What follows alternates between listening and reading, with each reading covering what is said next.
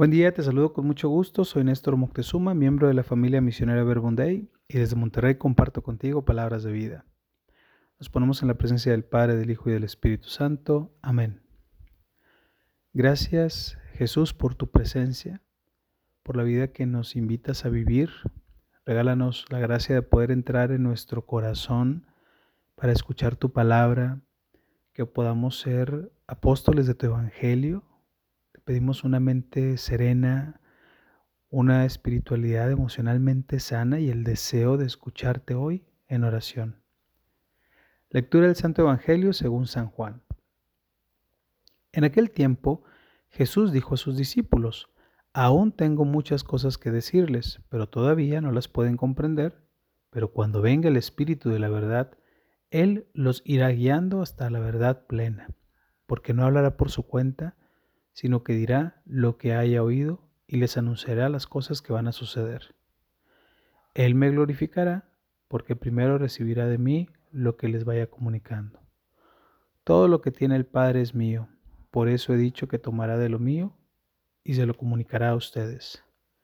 Palabra del Señor, gloria a ti, Señor Jesús. Pues hoy miércoles 25 de mayo de la sexta semana de Pascua, al meditar las lecturas que nos propone la liturgia hoy, me encontraba con esta, la primera lectura, que es Hechos 17, eh, los versículos 15, 22, capítulo 18 y versículo 1, ¿no? Donde me llama mucho la atención esta lectura en particular porque muestra el celo de Pablo como apóstol. Dice la palabra, al recorrer la ciudad y contemplar sus monumentos, encontré un altar con esta inscripción, al Dios desconocido. Pues bien, yo vengo a anunciarles a ese Dios que ustedes veneran sin conocerlo. Pablo andaba con todo, ¿eh? veía, eh, resaltaba como ese, ese celo apostólico, ¿no? Dice Pablo, hay de mí si no evangelizo. 1 Corintios 9, 16. Hay de mí si no anuncio el evangelio del que, del que Jesús me ha hecho mensajero. Me tenía a pensar, bueno, ¿por qué esta, esta fuerza, esta radicalidad? ¿De dónde, ¿De dónde le viene este decir, este actuar? Pues al ser testigos de, cómo su vida se planifica cuando Él anuncia a aquel en el que Él cree. Pablo así da testimonio partiendo de un encuentro que tuvo con Jesús. A Pablo le ha cambiado la vida y eso le mueve a llevar a Jesús a donde tenga que ir, a acercar este Dios desconocido. Hace un par de días estaba trabajando con una compañera y me dice, salió el tema porque estábamos, estábamos usando algunas citas bíblicas y demás. Y dice, oye, qué difícil es leer la Biblia. No le encuentro ni pies, ni forma, ni nada. Y le dije, ah, a ver, permíteme tantito. Y que voy por mi Biblia a mi lugar y, y luego hay una breve catequesis, ¿no? De la Biblia.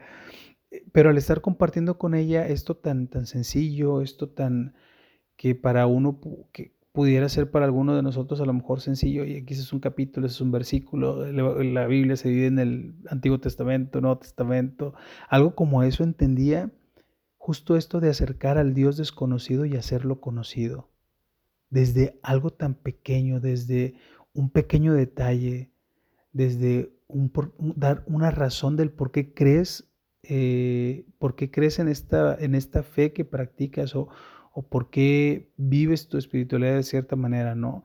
Para Pablo, el ser apóstol y anunciar el Evangelio va unido a ser enviado, a ser portador del mensaje de Dios. Es como todo el combo, ¿no? Cuando vas al cine, échale palomitas, hot dog, nachos y refresco, vámonos. Así justamente Pablo. Pablo siente que su vida es presencia y manifestación del Dios que le envía y que está al servicio del reino siempre teniendo en mente, siempre teniendo en cuenta eh, esta misión. Porque cuando eres consciente o cuando lo pones como prioridad, este envío es más fuerte que las inquietudes personales que cualquiera podamos llegar a tener. Por eso eh, Pablo sabe que a pesar del rechazo de quienes lo escuchen, él está cumpliendo una misión que no es suya y no puede dejar de evangelizar. Por eso tú ¿A quién te sientes enviado a anunciar el Evangelio el día de hoy? hoy, en este ratito que estás escuchando, si lo estás escuchando ahorita en la mañana, si lo estás escuchando en la mediodía, en la tarde, ¿a quién te sientes enviado a anunciar el Evangelio? Para Pablo ser apóstol compromete toda su existencia, no, no, no es un título que, tiene, ¿no? Es, es lo que configura su vida. Y como apóstol de Jesús, él decide, ama, piensa y actúa. Cuando en la vida hay un centro que lo ordena todo, todo lo que hacemos encuentra su sitio. La fe centra la vida, por eso la fe ordena la vida. La fe es respuesta a las preguntas que, a las inquietudes que tiene mi corazón, ¿no? Es, es la brújula que, que, nos ayuda en nuestras búsquedas, la fe. Vale, vale preguntarnos qué centra nuestra vida a la luz de la imagen de Pablo. En el hoy por hoy, ¿qué es lo que está centrando tu vida? Sigue diciendo la primera lectura, el Dios que hizo el mundo y todo cuanto hay en él, siendo el Señor del cielo y de la tierra, no habita en templos hechos por hombres, ni es servido por manos de hombres como si necesitara de algo o de alguien, porque Él es quien da a todos la vida, el aliento y cuanto tienen. Pablo em, opta por ser apóstol, pero además sabe que aparte de ser una decisión personal, es Jesús quien le, quien le hace apóstol. Él siente este llamado por parte de Jesús. Y vale la pena preguntarnos o, adentrarnos un poquito a, cuestionarnos, a, a pedir, Señor, ayúdame a redescubrir en mi vida mi ser apóstol tuyo, que pueda avivar en mí el Espíritu que está pronto para guiarnos hacia esta verdad plena, ¿no? Y justo el Evangelio de hoy, que es Juan 16 del 12 al 15, nos anuncia la pronta llegada del Espíritu Santo, quien nos guiará para no perdernos, quien viene hablando no por él mismo, sino por el que, el que él representa, ¿no? Es este Espíritu quien nos aviva el deseo de ser apóstol, nos despierta el deseo de anunciar, nos ayuda en nuestra oración para profundizar en nuestro diálogo personal con Jesús. Por eso pídele a Jesús centrar su vida, tu vida la vida de cada uno de nosotros en Él. Dios quería que lo buscaran a Él y que lo encontraran, aunque en realidad no está lejos de nosotros, ya que en Él vivimos, nos movemos y existimos. Por esta razón, busca no callarte.